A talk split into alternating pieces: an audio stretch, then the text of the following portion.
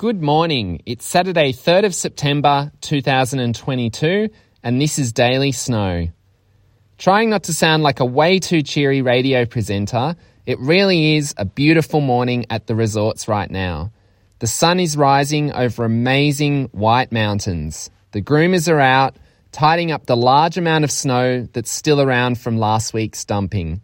It's below zero degrees, and I can see that Thredbo has the snow guns firing where they even got the tiniest smidge of a snow dusting yesterday afternoon.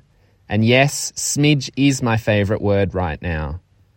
So today, you can expect most, if not all, lifts to be running. And being a busy Saturday, Perisher might even fire up Olympic.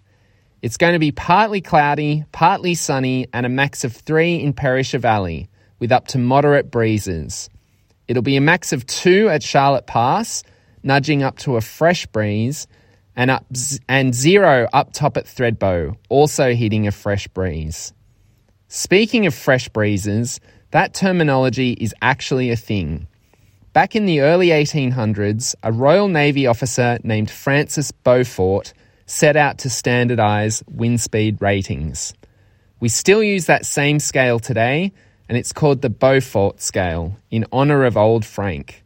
So when I say fresh breeze, that falls in the range of 29 to 38 kilometres per hour and is described as small trees begin to sway, crested wavelets form on inland waters.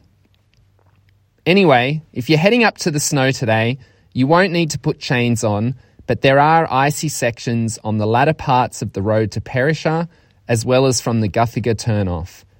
It's okay to Thredbo, but icy on the road beyond.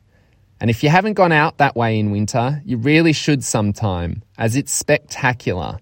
Just take it easy, as it's a long way to nowhere and the roads are steep.